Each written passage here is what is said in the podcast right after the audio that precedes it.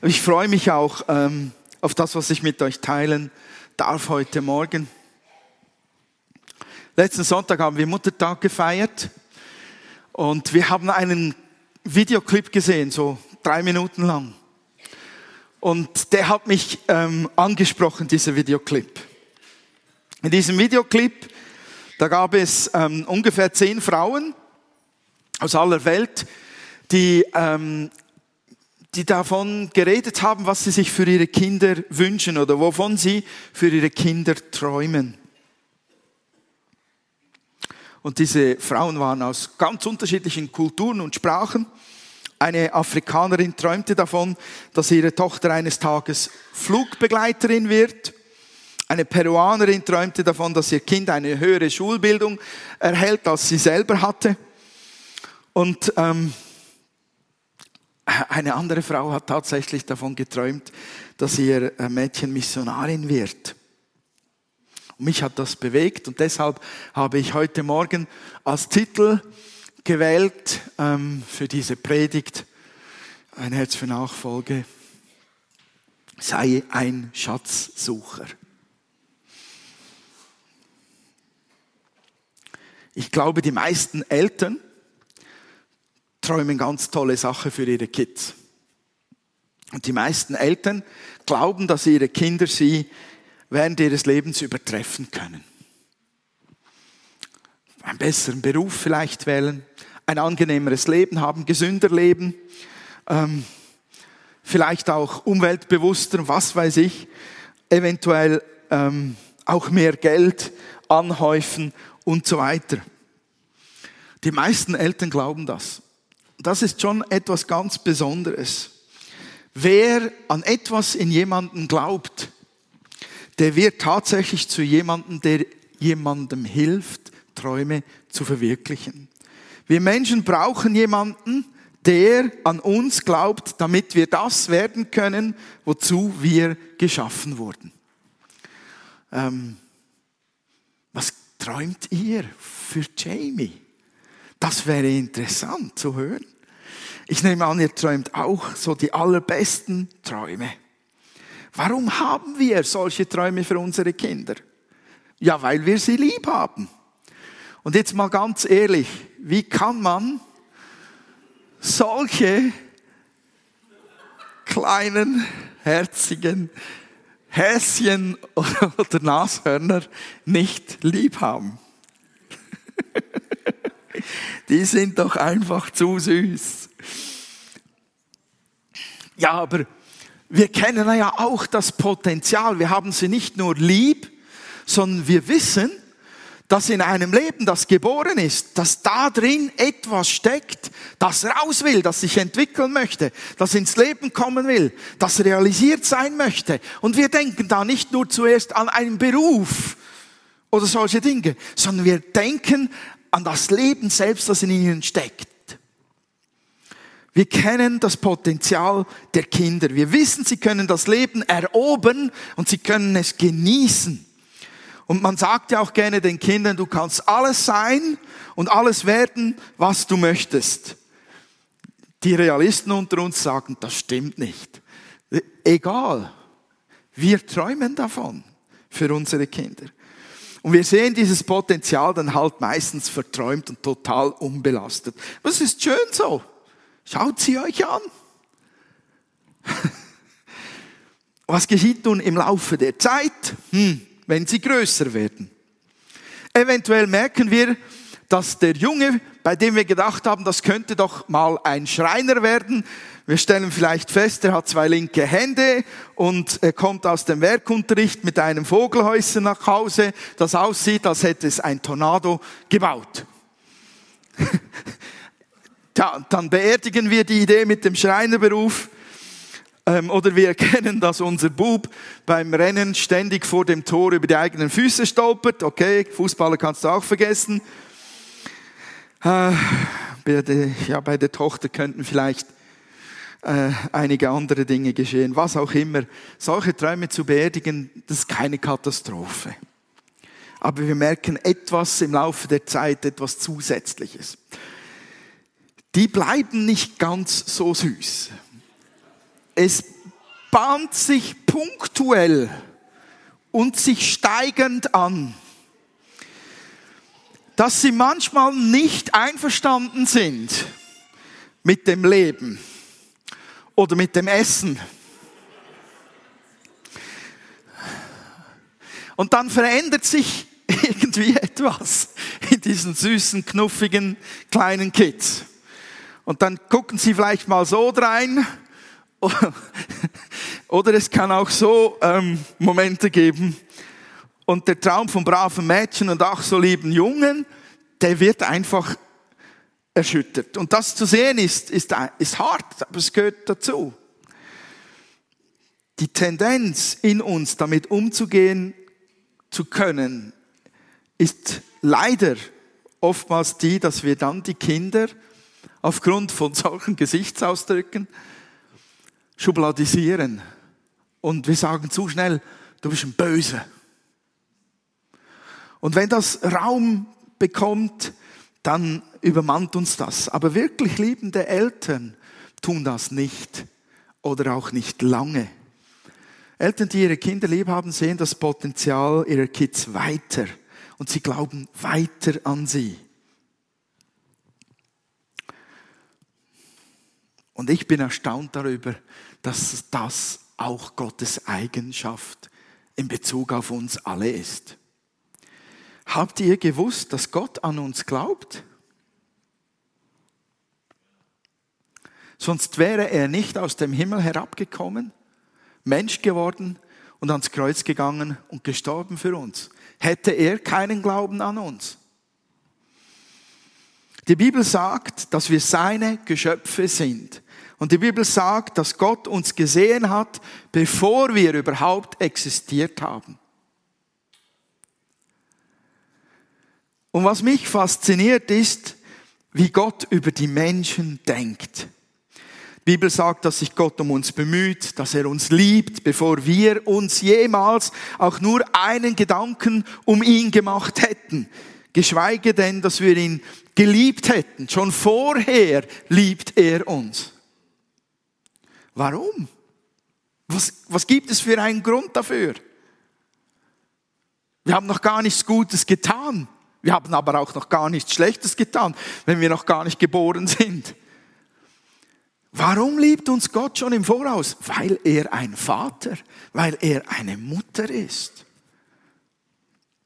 Weil er, sagt die Bibel, tatsächlich uns liebt und uns umarmen möchte, wie eine, eine, eine Henne, oder wie, ja, ich glaube, es ist eine Henne, die genannt wird, ihre Küken unter ihre Flügeln versammeln will.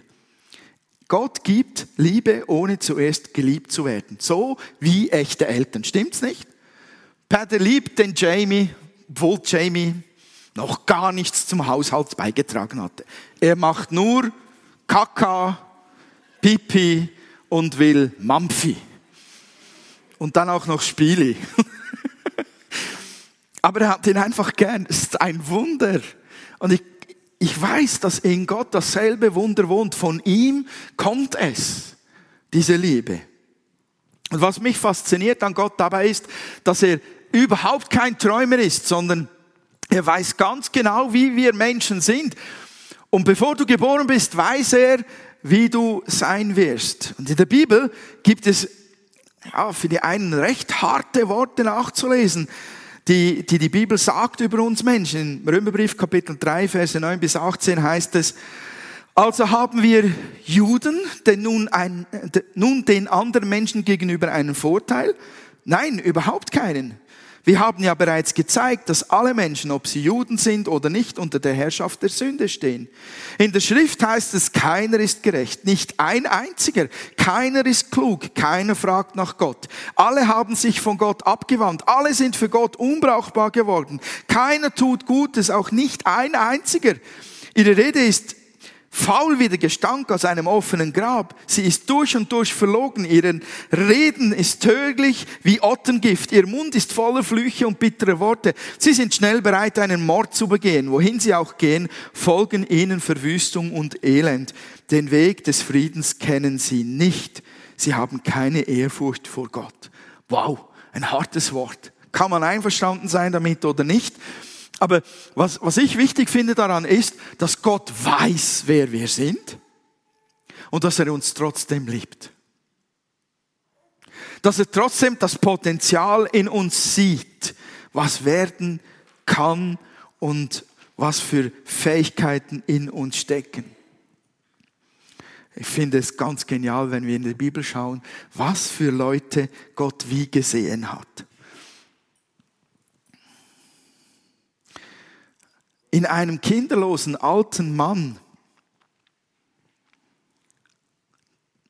hat er mit 75 ihm gesagt, schalte mal ins Bild rein, du wirst so viele Nachkommen haben, wie Sterne am Himmel sind. Das hat er ihm mit 75 gesagt und nochmal mit 99. Abraham, er wird eine unzählbare Anzahl von Kindern haben. Einem Mörder auf der Flucht, in einem Mörder auf der Flucht sah er einen Mann, der Gottes Volk aus der Gefangenschaft befreit. Mose. Und in einem wirklich ziemlich religiösen Fanatiker, einem radikalen Fundamentalisten, der die Christen terrorisiert hat, sah er einen Apostel, der die Christenheit lehren und prägen sollte wie kein anderer. In einem Fischer, Simon, der Jesus dreimal verleugnet hat, der ständig nach Anerkennung gesucht hat, der seine Impulsivität nicht im Griff hatte, sah er einen Felsen, auf dem er seine Gemeinde aufbaut. Und Jesus sagt zu den Menschen, die ihm nachfolgen, das ist ein Bild von Petrus, ihr seid das Salz der Erde, ihr seid das Licht der Welt. Und das hat der Herr, das hat Gott über die Menschen gedacht und zu den Menschen gesagt, obwohl er gewusst hat, wie verbogen sie sind, dass sie versagen werden und dass sie ziemlich seltsame Umwege gehen, bis sie an den Punkt sind, wo sie dann wirklich zur vollen Fülle kommen in diesen Dingen, die Gott in sie hineingelegt hat. Ihr seid keine Tranfunzeln. Ihr seid das Licht der Welt. Jetzt überlegen die meisten, was ist eine Tranfunzel? Das ist ein uraltes Wort. Ich bin bereits so alt, dass ich das noch kenne. Und die wenigsten vielleicht das hier kennen. Eine Tranfunzel ist so ein Licht, das mit einer Art Öl, das aus Fisch, ähm, Fleisch, Fett gewonnen wird, ähm, gefüllt wird. Und das, wenn man das anzündet, dann funzelt es so vor sich hin. Das ist ein schwaches Licht, was auch ziemlich rauchig ist und nicht sehr angenehm riecht. Das ist eine Tranfunzel, so eine schwache Beleuchtung. Aber du bist keine Tranfunzel, du bist das Licht der Welt. Gott sieht mehr. Gott sieht tiefer, Gott sieht dein Potenzial. Er hat den Schatz in dir entdeckt, noch lange bevor du ihn entdeckt hast. Und das löst bei mir einige Dinge aus. Zum einen, wie siehst du dich selbst? Bist du dir bewusst, dass Gott immer mehr in dir sieht, als du selbst in dir siehst? Seid ihr noch da? Okay, wunderbar.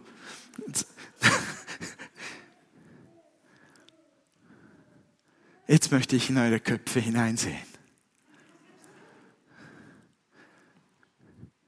Wie siehst du dich selbst? Siehst du dich wirklich, wie Gott dich sieht? Fragst du Gott danach, was er in dir sieht und was er in dich hineingelegt hat? Und drittens, kannst du das annehmen? Kannst du dich darin annehmen, wie Gott dich sieht? Du kannst nachlesen, wie Gott dich sieht in der Bibel. Er sagt, du bist ein Heiliger. Er sagt, du bist sehr geliebt. Er sagt, du bist auserwählt. Du bist gesetzt für diese Welt, um ein Segen zu sein. Du bist da, um Frieden zu, äh, zu verbreiten. Du bist da, um mich zu vertreten. Du bist da, um Kranke zu heilen und um Menschen, die leiden, zu befreien. Siehst du dich so? Und da ist noch viel mehr in jedem Einzelnen drin. Kannst du das annehmen? Weil wenn wir die Kids auf den Armen halten, dann ist es so leicht, ihr Potenzial zu sehen, sie lieb zu haben und zu denken, der kann alles werden, was er will. Und wenn man so erwachsen ist wie wir und das miterlebt hat, wie das Leben schwierig ist, dann stehen wir da und beurteilen solche Aussagen ganz anders. Aber was geschieht, wenn wir uns selbst erkennen, wie Gott uns sieht? Wir stehen am richtigen Platz in der Welt. Und die Wertschätzung, die wir in dem Moment bekommen, macht uns so stark, dass wir fähig werden, andere wertzuschätzen. Und das macht wiederum andere stark. Wertschätzung setzt Menschen frei und Geringschätzung bindet Menschen. Wir sehen, wenn wir uns mit den Augen Gottes betrachten, wir sehen ganz neue Möglichkeiten für uns selbst, für unser Leben, durch die Gaben, die wir haben. Wir sehen Möglichkeiten, das einzusetzen. Und wir haben die Möglichkeit, unseren Nächsten anders zu sehen. Wie siehst du deinen Nächsten? Also wenn ich den Schatz in mir entdecke, dann werde ich stark dann werde ich fähig, auch den Schatz im anderen zu entdecken. Nicht nur im Blick darauf, was er tun kann, ob er was leisten kann in dieser Gesellschaft, sondern im Blick darauf, wer er ist für Gott. Wie du dich siehst, das hat Konsequenzen für die Sicht auf den Nächsten. Es verändert dein Verhalten und deinen Umgang und die Erwartung und die Hoffnung. Leute, da gibt es einen Zusammenhang. Wenn wir uns selbst dermaßen schlecht sehen und, und fertig machen und, und mies sehen und schwach und unfähig, dann geschieht etwas in uns. Wir beginnen die anderen auch runterzumachen. Weil dieser Zustand kein gesunder und kein normaler Zustand ist, weil wir wertvoll sind, so beginnen wir die anderen runterzumachen, damit wir etwas besser dastehen. Und das macht wiederum andere unglücklich und am Ende uns selbst auch wieder, weil wir uns schämen über unsere Gedanken und Worte und Taten. Der Goodwill, den wir anderen gegenüber entgegenbringen, wenn wir den Schatz, den Gott in uns hineingelegt hat, entdecken, der ist einfach viel größer als, als wenn wir ihn nicht entdeckt haben. Der menschliche Blick, der so sehr auf das andere, auf den anderen guckt und sieht, was er getan hat oder nicht getan hat, dieser menschliche Blick muss mit ganz neuen Augen ähm, erweitert werden. Wir taxieren uns selten auf geistlicher Ebene zuerst. Wir denken immer zuerst mal menschlich. Das, was Gott in dir sieht und dich, in dich hineingelegt hat, das gilt es zu entdecken. Also sei ein Schatzsucher für das in dir selbst und für deinen Nächsten. Wir brauchen dringend geöffnete geistliche innere Herzensaugen, damit wir uns selbst richtig sehen und den Nächsten. Ich möchte euch herausfordern, ähm, eure Herzensaugen erweitern zu lassen mit Gottes Sicht. Gott ist ein Schatzsucher und seine Suche nimmt kein Ende. Egal was du tust, er sieht immer noch den Schatz in dir. Er will den immer noch herausholen. Egal wie schwierig das dein Leben ist, er sieht immer noch den Schatz in dir. Er will immer noch den Schatz herausholen. Und ich möchte euch heute Morgen einladen, euch selbst darin anzunehmen, als was ihr benannt werdet, Salz und Licht dieser Welt. Ein Schatz Gottes mit mehr ausgerüstet und gesegnet, als du manchmal selbst von dir glaubst. Ich habe eine Brille seit letzten August. Und diese Brille, die hat einen großen Nachteil. Der Vorteil ist, sie lässt mich die Dinge schärfer sehen. Und der Nachteil ist, der ganze Dreck versammelt sich auf dem Glas. Also wenn ich spucke, wenn mein Gegenüber spuckt, wenn es regnet, wenn ich drauf touche mit den Fingern und ähm, Mit der Zeit muss man sie putzen. Anderes nimmt gleich die Brille ab und checkt, ob sie sauber ist. Und ich glaube, wir müssen regelmäßig auch unsere geistlichen Brillen putzen. Weil wir dermaßen auf das fixiert sind, was wir sehen, was Menschen tun, dass wir nicht dahinter sehen. Es gibt so viel Dreck, der sich ansammelt auf unseren geistlichen Augen. Wir sehen die Fehler der anderen, wir sehen die Dinge, die sie nicht können. Das ganze Zeug bleibt haften und verdeckt den Blick darauf, was Gott für einen Schatz hineingelegt hat. Und deshalb lade ich euch ganz bewusst ein, heute euch Zeit zu nehmen, eure geistlichen Brillen zu putzen, damit ihr die Menschen und euch selbst mit Gottes Augen seht, weil das etwas freisetzt. Wenn ich glaube, dass im Nächsten mehr drin steckt, als was ich vor Augen sehe, dann komme ich mit einer anderen Haltung ihm gegenüber. Ich setze etwas frei. Ich, ich habe Glauben daran und ich gebe die Möglichkeit dem anderen sich zu entfalten. Ich komme ganz anders auf den anderen zu. So, ich lade euch ein, eure geistlichen Brillen heute zu putzen und Gott zu bitten, dass er die Herzensaugen öffnet und euch seinen Blick auf euch selbst und auf den Nächsten schenkt. Amen.